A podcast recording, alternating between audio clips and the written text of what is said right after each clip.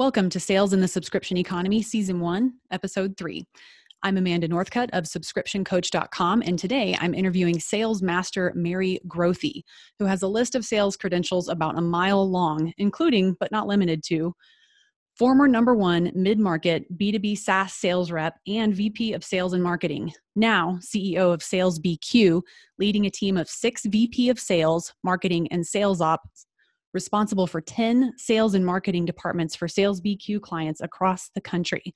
Without further ado, welcome Mary to the podcast. Good morning. Thank you for having me.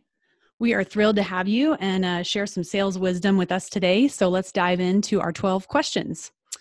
First off, tell us a little bit more about your sales career, where you've been, how you got to where you are now, and a bit about your company, Sales BQ at 22 years old, I didn't have a college degree and I hadn't completed any professional work. I had a lot of part time jobs up until mm-hmm. then.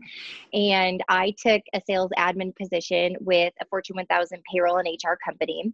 I took it at $13 an hour. I supported a mid market sales team of eight reps as well as a manager. And for two years, I was able to learn the world of sales from an administrative support perspective. And very early into that job, I thought, what is this thing? Sales, what a cool career. Look at how much money they make. Gosh, they all seem to have these amazing lives. And I put myself on this fast paced trajectory to be able to earn a spot on the team. So for two years, I put my head down, took some great sales training like Dale Carnegie and listened to Brian Tracy's Psychology of Selling on cassette mm-hmm. tape over and over and over again. Still hear his voice in my head when I sell today. But those were my two foundational trainings. And then after two years in that role, I turned 24 years old and I was given a seat on the mid market team. And the cool part is, I had never sold anything and it also happened to be 2008. So I was very Oof. green and I'm going into a down economy, but I actually didn't know any different. And I became the number one rep in 30 days. My first year of quota was 150,000. I sold 758,000, which was more than number two and three combined. Ooh. Caught the attention of corporate. They flew me out there, the VP of sales of a $300 million division on a $1.7 billion company said, how do we get other reps doing what you just did? And I then started a one year journey of helping this VP of sales redo process and methodology for the mid market sales organization. And I was only 25. Wow. What a cool experience. I felt like I got an MBA during that time, just in the real world. Um, that second year, not only did we help reshape systems, processes, infrastructure, compensation modeling, and revenue flow through and allocation, as well as redefining the ancillaries that were sold, how they were packaged and priced from a corporate level, and then taking it out to the field, training reps and managers. They cut my territory in half, they doubled my quota. I did all of that, and I sold more. I sold 850,000 in my second year. And at that point, one of my clients who had a business focusing on helping small businesses and entrepreneurs grow their practices by offloading the back office duties like everything from bookkeeping payroll hr through cfo work in one package. They kept knocking on my door and saying we want you to take an equity position with us be our vp of sales and marketing do everything you've done there and really take this company to the next level. So even though i had a really great thing going as a number one rep i was making a lot of money i decided to take that leap. I did that and I got an opportunity to be a VP of sales and marketing. So I was 26 mm-hmm. or 27 at the mm-hmm. time mm-hmm. and extremely green also in that. and I did the best that I could. I was navigating quite a bit, but in seven months, we were able to quadruple the company's revenue and I built out an entire revenue engine, including marketing and sales. And after seven months, I left and said, I want to do this for companies professionally. I started my first consulting company. I did it for three years, uh, 2011 and 2014. I helped 36 companies rebuild their business plans and go to market strategies, repackage, get them from concept to profit as quickly as possible, and get them growing revenue. I did that for three years. And then, unfortunately, we all have lessons learned as entrepreneurs. I wasn't pricing myself accurately. I was working myself to exhaustion and burnout. Mm. And I was working with two small of companies that wanted to pay me with Equity Hope and, and King Soopers gift cards, which is the grocery store we have out here. And it just it wasn't working. And so I met my now husband. I went back to my former employer where I was the number one rep. I did three more years. I sold millions, broke more records. Um, some of the exciting records, I sold one of the top 10 largest deals sold in history at no discount. Nice. I also had one of the lowest um, discounting percentages in the country. And at one point, I had the highest close rate of anyone in the company. So I had some really cool accolades during the time from a sales perspective. Um, my husband and I, we, well, we got married, we bought a house, we had a baby, and then I got a six figure commission check from that huge deal that I sold. And I looked at my husband and I said, Trust me. I got this. And that was a great conversation. I'm leaving my job where I make several hundred thousand dollars a year and mm-hmm we've built a lifestyle around that, but don't you fret. I've got this. And Hold so on here and watch this. shaking. I gotta do this. But Sales BQ was born out of that. Nice. And really, Amanda, I just have such a heart and passion for revenue growth. I feel like God gave me this brain that's wired to think in a way that maybe other people don't uh, mm-hmm. do as naturally. And so I love it. We built a company around it, and currently I have about half a dozen VPs that are supporting companies coast to coast.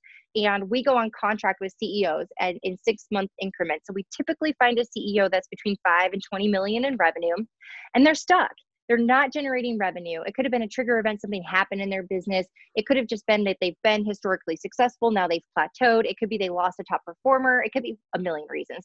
But we go on and we have a very holistic approach to revenue growth it's it's all encompassing from marketing sales sales ops and customer success we go on contract for six months and then at that point we evaluate where we are revenue growth wise and then we consider what we want our engagement looking like moving forward. But in that six month period we do everything from rebuilding all the infrastructure systems processes and doing a talent development strategy for their existing team. We have recruiters so we will augment their staff as needed. And then of course we stick around for everything to be profitable and make sure what we put in place works. And i'm living the dream two and a half years now Nice. I'm giving you a virtual high five right now. That is a, an amazing resume, and we are uh, excited about your wisdom. You've you've obviously acquired a lot of it, and uh, hopefully are willing to spill the beans with um, with our audience today. Um, okay. Well, what sources do you rely on to stay up to date with sales and sales management? Uh, it could be blogs, podcasts, books, conferences, networking groups. What are your favorites? I think I shock people when I admit this, but I actually am not a reader. And I have great respect for my fellow sales gurus that are out there that write amazing books, but I actually don't read them. One, I don't have the attention to read it. Uh, two, I have a brain that generates so many ideas all day long, it actually can hinder some of my creativity when I read other people's work. And so I really just, my biggest source of inspiration for the work that we do is data. And what I mean by that is every revenue strategy or anything that we do is all custom built based on the company, trends, data, patterns, projections, where they want to go. And my favorite thing that I've said is no one will tell you better the answer to the problem than the person that you solve it for like a customer. So what that was a really convoluted way of saying that. No one's going to tell you better what you should be doing than your customer, the person that's actually buying it. Mm-hmm. One of the easiest ways for me to stay up to date on what's going on in the world of sales and sales management is by talking to people and having candid conversations of what's actually going on, and then being a complex problem solver, and then being willing to implement strategy, monitor it, make sure what's seen, what's successful, what's not, and iterate until it's working great. As far as me, from a CEO perspective, I have a women's CEO group that I'm a part of. There's six of us, and we're all female CEOs. I think that there is something very special about being a woman executive, and it is different being a mom, especially too, and mm-hmm. a wife, running a company, being the risk taker in the family and it, it, it's a little bit different. So I love my female group, and so I think for they're really my sounding board. And then I have a couple business advisors that are wicked talented, and they help guide me and allow me to bounce ideas off when it comes more to the business side of the awesome. equation for me. Yeah, that makes sense. That is funny. I'm I'm a total book nerd. I'm on my 24th book of the calendar year or something like that. I guess every, everybody gets it differently, but the data, I really like that. Obviously, making data driven decisions is super important for any kind of revenue optimization. So, yeah, okay, great answer. Um, well, my next question is all time favorite business books, but I don't know that that's applicable to you. Um, you mentioned Brian Tracy's training um, and other a few other things that kind of accelerated your sales career. Is there anything you want to share along those lines? Yeah, I I I've read two business books that I swear by. I I mean, when I say I read them, I mostly read them and I really focused on the pages with bullet points and pictures, but I digested it pretty quickly. Um, the two books that I read right before starting Sales BQ that just really shaped our foundation. One, I'm a Christian businesswoman, and so I read Business by the Book Mm-hmm. And mm-hmm. that just really helped me from a foundational standpoint because of my moral compass and my values, just making sure that I was staying true to that internally and externally. And so I thought the book was extremely well written because it just helps take people of faith and put them in the marketplace is the term that's used for it. And I just want to make sure that I'm a good human being and I'm serving other people through this, whether they are faith based or not. That doesn't matter for me. For me, it matters. And so I wanted to be a great leader and have those foundational principles. So that was really important to me. And that book was written a long time ago, but mm-hmm. man, is it good. And then the second book that I read, it's called Good Strategy, Bad Strategy. And don't ask me authors because I don't remember these things, but thankfully there's this thing called Google so people right. can find them. but Good Strategy, bad strategy, oh my gosh, like going into being a consultant that has to live and die by strategy mm-hmm. and get to work with CEOs that maybe don't have good strategy and understand it. This was the most black and white explanation of how you build good strategies and how you build bad strategies and what to avoid. And I loved it. And so, and I actually borrowed the book from a friend who is like you, Amanda. He is like super into reading and he mm-hmm. is a knowledge nerd and he knows everything. And he wrote in the margins and I was psyched because nice. his notes were awesome. So not mm-hmm. only did I get the book itself, but I also got to peek into his brain. I'm like, this is a twofold like win. No kidding. Cool. All right, well, that's great. Um, those are great tips that you shared. I appreciate that. And I have not read Good Strategy, Bad Strategy. I'm going to put that on my Amazon wish list. Um, okay, next question. Have you found consulting for sales teams in recurring revenue organizations different than a traditional one time transaction sale? Yes, it is very different. And it is different from our three areas that we focus on data, people, and process. Mm-hmm all three are different in those two different types of sales and you can dissect it even further when you're looking at subscription based revenue versus one time transactional revenue, you can also further dissect it into is it a product or a service? And it is amazing how different those actually are. And when you look at profitability of those transactions, because what we train our CEOs on when building their revenue generation plans is to do a revenue economic spreadsheet so that they know how much growing revenue costs the company so that it can be profitable revenue. And in that calculation, you'll see that when you have subscription based versus one time transactional revenue, or even if it's short term revenue where it only uh, is one, two, three months, or periodically maybe happens just once a year or twice a year, et cetera, versus where you have what most companies are building off of MRR, ARR, et cetera, in the new subscription economy. But when you look at the way that you separate them out, data, people, process, the data number one when you're working with a lifetime value of a customer that could be exponential and truly dramatically impacted by a great customer success team when you're looking at renewals down the road having a lifetime value and something where you can put a heavy emphasis and focus on down the road in the future in retention of clients and ways to upsell and augment the revenue mm-hmm. i think is incredibly different than having somebody that is working more on a transactional basis. When you have transactional revenue, it's more difficult to build a predictable sales plan. And you have to get very granular into what historical data has proven out. And so oftentimes we get brought into companies and they want to build a 12, 24, 36 month trajectory of where they want to go revenue wise. And when you have one time transactional or even um, just smaller dollar amounts and that short lifetime value of a customer because it's a one time transaction, the whole revenue plan is shifted and different. And so, yes, there are stark differences. Then you have the type of salespeople it's very difficult to pull somebody that's used to subscri- subscription based selling and put them in a one time transactional type format. The sales process is very different, the language is different, the buyer is typically different. And so it's mm-hmm. a whole different mindset and skill set and how they're used to doing sales. And then as far as process is concerned, so we talked about data and then people, but as process is concerned, then you have to look at what you're doing all the way from attracting your buyers through into that customer success because in the one time transactional there may not be as much of a focus on retention and upselling of revenue as there is on front loading that on the front part and then having just a more of a service team and not necessarily customer success yeah, I love that. Um, and proper incentive align incentive alignment too between your sales staff, well, marketing sales and um, customer success is kind of a big conundrum. We'll come back to that in just a minute about um, properly incentivizing sales teams. So let's press pause on that. And then, so this recording is happening in March of 2020, and we are in the thick of coronavirus. So I have a few questions um, about that that will hopefully uh, prove useful to our listeners. So first what are a few quick changes your consultancy has had to make in the face of economic challenges that we're all facing brought on by COVID 19?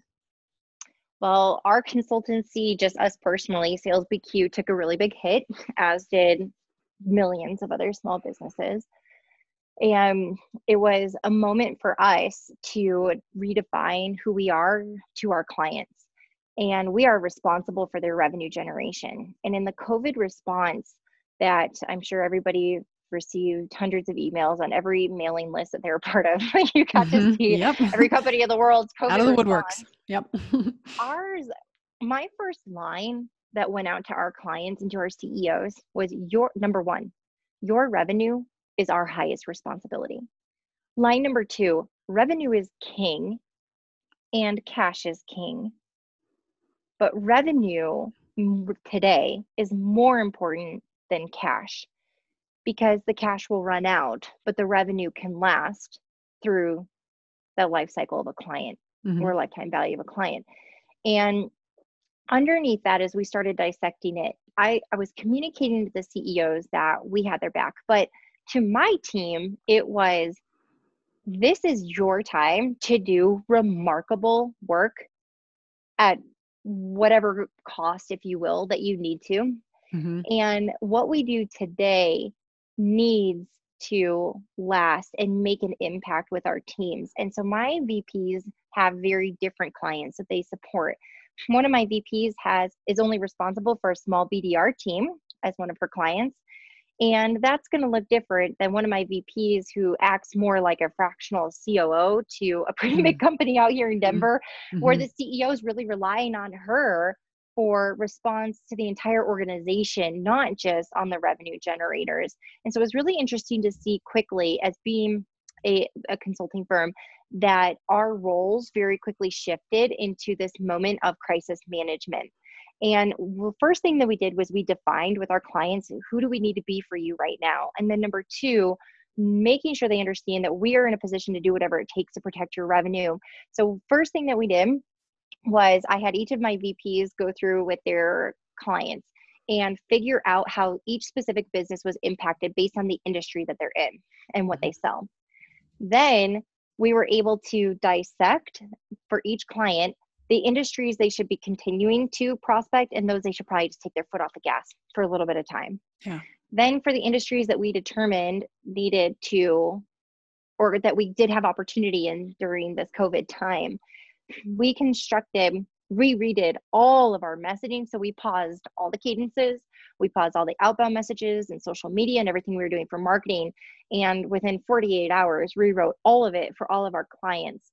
And we adjusted how we were doing outbound. Then we did an emergency sales training session and we taught emotional intelligence skills of empathy and curiosity and emotional self awareness. And we did role playing with each of our salespeople that were doing outbound and also inbound at that time of how to have a proper conversation in a time of crisis and uncertainty. Mm-hmm. And for every client, it looked different. But the before we could get into effectiveness training, we focused on each individual's mental mindset. Knowing that salespeople, if you look at uh, the behavioral quotient, so sales BQ, BQ stands for the behavioral quotient. There's more detail about that on our website. But the wheel, we have a we have a BQ wheel, and the wheel has four components to it. The top is mental mindset, and your mental mindset fuels your emotional state, and that emotional state is going to set you up for the actions, your execution based on how you're feeling is going to dictate your actions. And then, of course, those actions result in your performance.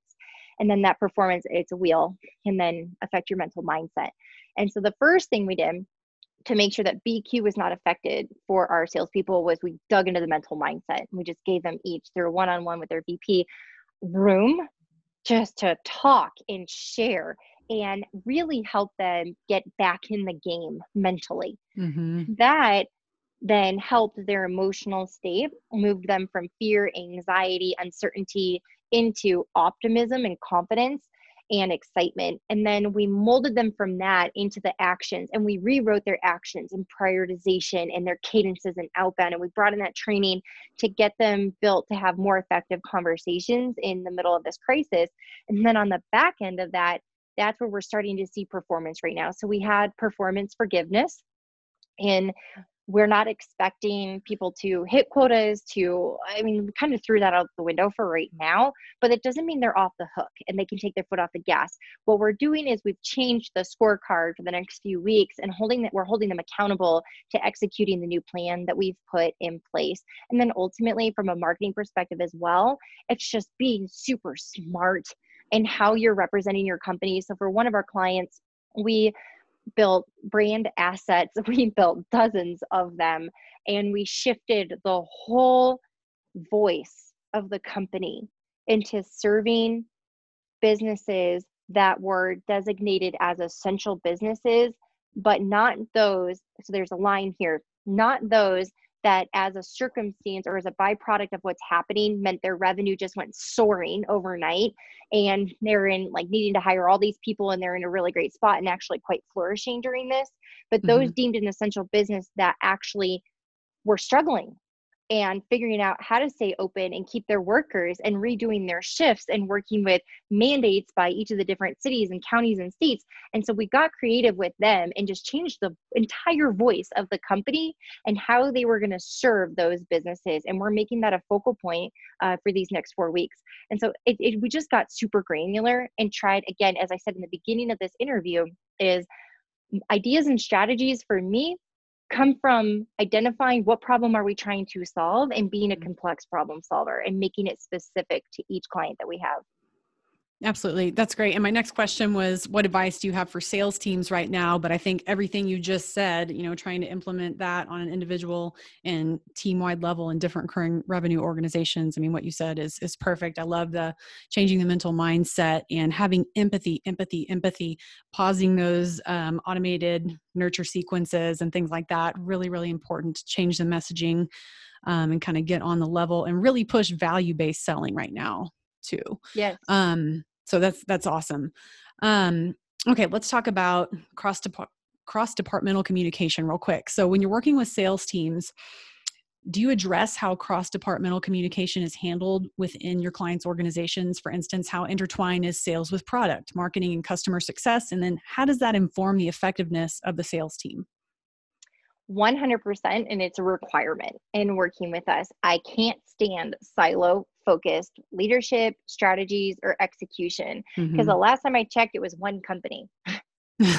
so right. why are there like eight mini companies within the company? It's ridiculous. Mm-hmm. One of mm-hmm. the first things that we bring in is an audit where everybody is involved. That's our first 30 days is we audit everything that you just listed off and we identify the gaps and we figure out how to create one holistic approach to revenue generation and that involves everybody. And my short answer on this is i came from a fortune 1000 company where the different departments were so silo focused and segmented. It was brutal. And mm-hmm. sales was not set up for success. We didn't have support. I mean of course sales is oftentimes on an island because people don't like working with sales. Sales doesn't like working with anybody else. You've mm-hmm. heard all these mm-hmm. arguments for years. And it was devastating in some of the circumstances. And not only did I often pay a price when there was not when, when there was a lack of support from other departments, but my clients paid the price over the years. And that really hurt me and I hated it, which is really what the reason I ended up leaving that company mm. and fueled me wanting to do this on my own is solving that problem with smaller companies and building their infrastructure the right way so yes. that as they grow and scale because it's mm. it's once you become too big of a company it's very hard to change that. So I'm trying to help these smaller companies fix it before, but my word of advice here is be one company, act like one company and have a holistic approach to revenue growth and supporting clients. And that revenue growth is fueled by a great product or service.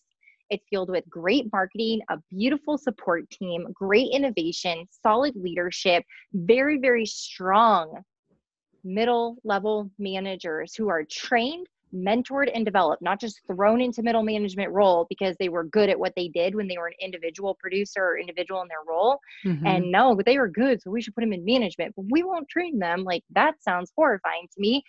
But bringing in really great infrastructure in communication and building a culture of high performance, not just in sales. And I know you said we were going to come to it, so I'll just plant the seed. Creating a compensation model where everybody wins when the company wins. Yeah, absolutely. And that's a great segue. That's actually my next question, but absolutely second everything you just said. Everybody has to be rowing in the same direction. And man, is it easier to start when you're small and yeah, put that infrastructure and that foundation in place, like you said. So, uh, yeah, great comments. Okay, so do you recommend sales staff's compensation be structured in such a way that they are accountable for customer retention at renewal time? And have you seen that done well in any of your client organizations? If the salesperson is responsible for maintaining a relationship that impacts the ability for the company to get or earn the renewal, then yes. Otherwise, the person who's responsible for that should be compensated for it. Mm-hmm. If we have a revenue engine where we have four or five distinct roles, we have marketing automation, inbound marketing qualification, developing those leads. We have a BDR SDR team. Then we get into inside sales or account executives, closing the deal. Then we have customer success. If you have these different functions rolled out, everybody's compensation should be based on the success of their role. So if it's a marketing, should be on performance based compensation. When the sales team doesn't hit their number, the sales VP shouldn't be axed the salespeople shouldn't be put on a PIP if there's ability to show in the revenue engine that they weren't able to achieve at the level they could by things that were outside of their control. So, breaking this down, if the marketing department failed to hit their metrics, typically in most organizations that we go into, they get paid mm-hmm. whether they succeed or not mm. and they typically hold on to their jobs longer mm-hmm. when the full revenue engine is not performing. But sales people and the sales team seem to be the ones that are compensated based on performance and at most risk of losing their jobs based on performance. Mm-hmm. And so, what we immediately bring in is when we are building a revenue engine, everybody needs to be compensated on their part. And I do believe that there can be a method or a version of profit sharing that does go into hey as an engine as a whole this is what we were able to produce where we at goal below goal, goal. So potentially bringing in more of that team share. But i firmly believe that marketing if your responsibility is to generate x amount of impressions that turn into this many clicks into this many submissions turning into this many qualified leads if you're not performing at that level you should be compensated accordingly and held accountable to those goals because the sales team cannot be expected to be magicians. Well, whether marketing performs or not, even though we've built all of your KPIs, metrics, and scorecards, assuming that they do, mm-hmm. and then your company is tied to that. But if they don't, you're still expected to pull it out of thin air and figure it out and go outside of what we told you your normal job description is and make it happen. And I've literally heard that direction come from CEOs. And it's kind of like, okay, the salesperson owns a quota, but if you're building a revenue engine, where's the expectation on other people performing? So my vote is that it's a compensation model where people win when they do their job correctly and produce the results that are expected of them and then potentially having a team goal on top of it I like that. And I think the uh, argument can be made for almost anyone in an organization to have some level of their compensation tied to um, commission. And I think that's still somewhat controversial, which is interesting. But um, real quick, what's your thought on uh, customer success like who whose job should it be to um, work on expansion revenue and upsell should it be customer success should it be sales should it be both um, and how do you compensate appropriately so that incentives stay aligned this is a tough one and we solve this problem specific to each organization depending on the product that's being sold because a great customer success manager has no fear to have revenue generating conversations. Mm-hmm. But that's hard to come by. Yes, it is. so you either need to hire for that skill set, train once you have that person who actually has capability of doing it. Train them mentor and coach them for consistent performance and helping them through not only a retention of relationship but also augmentation of revenue um, which typically shows up in something that looks like a sales conversation. Mm-hmm.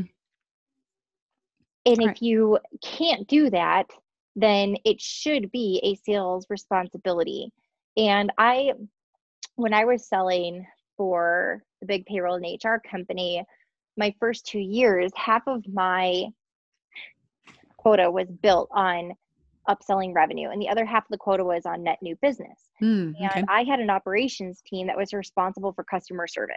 Very plainly not customer success very plainly customer service meaning operational i need help with my username and password something's wrong with my payroll taxes like whatever okay mm-hmm. then there was me who acted more like a relationship manager who had all of the conversations that had to do with revenue so adding new ancillaries, upselling, cross-selling, soliciting referrals, maintaining the relationship. It was all a sales conversation. I liked that setup. But there are many definitions of what customer success is. And in the subscription economy, when you have, especially when you have like freemiums and free trials and conversions, and there's there, there's so many different areas and types of roles that you could have to build an engine. And i think what it boils down to is you can splice it however you want but you have to make sure that your job descriptions and the roles and responsibilities are aligned with your hiring strategy. And if you have a business development component in built into customer success make sure you're hiring account managers that are trained to grow and augment, but also serve the customer, not hiring somebody that is there to train and serve the customer and support them, but like think sales is a four letter word and can't stomach those conversations. So you just have to have your hiring strategy down with the role and job description and expectation of the roles. But when uh, the last thing I'll say on this is when we got when we get brought in to help clients grow their revenue, one of the biggest mismatches I see between type of salesperson versus mismatch with the role that they're put in is with customer success when there's a quota or expectation that they're upselling and they have absolute non-sales people. Mm-hmm. I mean, they're mm-hmm. like scared to death. Mm-hmm. They'll they'll get breakout in hives having to talk to someone about spending more money. That's a mismatch. That's not going to be successful. It's it's not as or it's worse than the second biggest mismatch, which is asking a non-hunter to prospect for new business. yeah, yeah, absolutely. That's kind of a big conundrum with very different DNA for salespeople and customer success people, um, by and large. So I think pick your revenue or your incentive strategy for sales and upsells and you know stick with it and then hire appropriately for each role and make sure you've got cultural fit within those roles as well and that you're building this culture of collaboration and we've got each other's back um, not the siloed departments like you were talking about earlier. Um, okay we have four more questions. Let's blow through them um, all right, we touched on a few minutes ago about the difference in uh, the type of sales people it takes to sell recurring revenue products and services versus a one time transaction. So, how do you guys coach sales teams up on properly setting expectations for recurring revenue customers? You know, those customers who have to continue to make the decision to buy from their company year after year, month after month. Yeah. It's all in the initial discovery. I like to say that deals are won or lost in discovery. And I feel like really understanding the buyer's intention and commitment into making a buying decision, but it's always aligned to solving whatever problem that they have. And I would actually say in answering this question, I don't even know if we've put in a very super strong focus and having a conversation different than we would with someone else in the actual sales conversation. I almost feel like, and you'd have to correct me if I'm wrong here, but just my observation from what I've seen with the clients that we serve is that there is an expectation with the buyer because the subscription economy is so common now, and there are so many tools like this that the expectation is you're putting in infrastructure. So if it's tech SaaS, if it's a CRM that you're putting in, I believe that the buyer is coming to that conversation with an understanding and acknowledgement that they're looking at putting this in as infrastructure and they would like for this to be a long term decision. that mm-hmm. this is going to be a backbone and a part of what they're buying. Now, if you're getting into more nice to haves or fun little add ons or ancillaries or things that might be solving a short term problem, that is in the salesperson's duty to qualify that and have great discovery conversations and then make sure that expectations are set and aligned. Mm-hmm. And I mm-hmm. think it just goes, what problem are we solving? Is this a problem that you have in your company all day every day and you don't see it going away. So you need something that is really here for the long term or do you have a short term problem that i think for the next year it's going to make sense to subscribe to this? But the salesperson should know at that moment in the time if they're seeing like i don't know if you're two or three this is going to be the right solution for you mm-hmm. and that should be communicated and handed down the line because in that responsibility for retention passes hands. It would be great if the salesperson has acknowledged that because wouldn't it be nice if your customer success or account managers could forecast a appropriately and say, here of my book of accounts, here's who I think is going to increase revenue, decrease revenue, or potentially stay the same, and have that forecast ahead of time. One client that we worked with had never done that exercise. And the CEO mm. was telling me that they hated losing accounts. And I'm like, aren't your salespeople talking to these people? Like, why are they not asking questions about retention right. of this account and what's going on in their business? And he was telling me some of the common reasons why they would lose business. I'm like, okay, can the salesperson be talking about this ahead of time and planting seeds to get ahead of that situation before it happens to make sure that we have retention? That's a different part of the conversation you did not ask me. But I do think it is a responsibility on the front end to be able to qualify what the likelihood of longevity is of that customer staying a customer based on the magnitude of the problem that you're solving and their interpretation, the buyer's interpretation of how long of a solution they're really looking at investing in. Love that. It's definitely a really important piece of the puzzle. Um, okay, and this next question, I think you can probably just summarize the previous answer about what you guys at Sales BQ are doing right now with your clients. But what do you think sales teams should be doing right now, both to make sales now and to be in the best position for maximum success once we're kind of past this acute phase of this global crisis? It's all just doing right by people and being a human being. Whether you get a sale today or not, the communication that you're putting forth to your prospective clients, they will not remember what you said, but they'll remember how you made them feel. And that's mm-hmm. Maya Angelou quote. And all I have to say on that is be good to people, serve them, be a human being, use empathy, and curiosity, have good conversations right now. Don't push your agenda, align with theirs, be an amazing consultant, guide them potentially to a buying decision timeline that's going to make sense for the changes they're experiencing in their company. You do right by them, they will not forget it. You will be well positioned. Also, make sure that you're calling high enough or appropriately, maybe not just high enough to multiple people within the organization. We are in a time where there may be some layoffs. And with that, do not build your re- relationship with one person in the company. Make mm-hmm. sure that your mm-hmm. value prop and your understanding of what you can bring forth is heard by two or three people that could be on the decision and influence team. So that if somebody is removed from the organization, your entire opportunity is not completely cut out. Make sure that you're planting seeds with other people. Very smart. I think you hit that nail on the head. Um, how about one to three pieces of advice you'd give sales VPs competing in the subscription economy right now? And is that advice any different than you would have said pre COVID 19?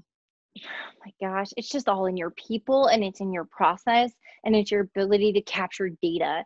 If you want to compete and be competitive, know what you're bringing to the table and know the tools that you have in your bag. And opinions are valuable, but data is priceless for a VP that's looking at competing, just be smart on how you've set up your infrastructure and your processes.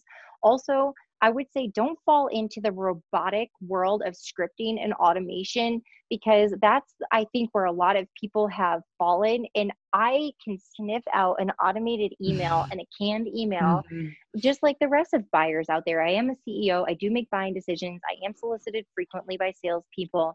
And the ones, the the ones that get through to me are even though they have an automated cadence, sometimes they step out of that cadence. They comment on something on LinkedIn. They will send me a private, like more of a personal email outside of their cadence. They do customize their cadence to the point that I really can't tell that it's automated, but just be smarter. Bring the human back into sales. Make yeah. sure your people also, I just find with a, in this subscription sale, a lot of these younger teams and BDRs, they're just script readers and they don't have frame of reference. Mm-hmm. Help them and mentor them and give them the context so that when they can have a slightly deeper conversation with their prospect and at least understand what the heck they sell and what problem that it solves. It's shocking to me how many times we go into an organization that has a pre-existing team of BDRs and they don't even know what the product or service that they sell actually does. Ugh like bring that into them give them the why help them understand help yeah. them set, empower set them for success thank you yes mm, I like this. I feel like kind of the umbrella over our whole conversation is, you know, be an empathetic, emotionally intelligent human and you will succeed even when times are tough. Um, yeah. all that advice. Okay. Last question. Um, I'm a firm believer that sales makes the world go round and we have a tremendous responsibility to get the economy moving again. How can we speed up that process? By believing in ourselves that it's our responsibility. So, do you follow Mike Weinberg? Uh, I think I follow him on Twitter. Yeah, me too. So, I'm going to read you a post that Mike Weinberg wrote, and it shaped everything for me. Um, this is a tweet that I read on my uh, national webinar that I did when the COVID situation launched, and this just inspired me deeply. It says, We must continue to sell because we salespeople drive the economy. And if there was ever a time the economy needed the help, it's right now. It's not just your job, it's your duty to yourself, your company, your customers, and possibly even your country. Sales, we fuel people making buying decisions. That's how the economy runs when people exchange money. Mm-hmm. And we are the instigators. We are the ones that drive that. We are the ones that bear that responsibility. And we're the ones that have raised our hand and said, I want to be a salesperson yeah. or work in the sales community. And if you're still bold enough to claim that this is the role that you want, then it's time like no other than to show up and get the job done because there's a lot of people counting on us. Mm, I like that. Swift kick in the pants. That's great. Mm. um, well, that's that was our last of the 12 questions, and I know Mary has a special offer for our listeners, and I'll give her a quick uh, second to explain what those goodies are, and we'll certainly link to them in the show notes. Yeah, it's super easy. Go to salesbq.com. If you are a CEO or VP of sales or executive, we have a RevOps master template download to help you gain visibility into where your revenue generation might be held back right now find root cause, identify it. There's a master companion guide that goes along with it that should help create good conversations internally. You're welcome to throw a meeting on my calendar if you want to discuss some of your findings and just strategy moving forward. If you're a salesperson, a producer, someone responsible for revenue generation, our training room, 90% of the content in there is free. And go in there, register, get access, it's free. Digest the content, love it. Leave us comments.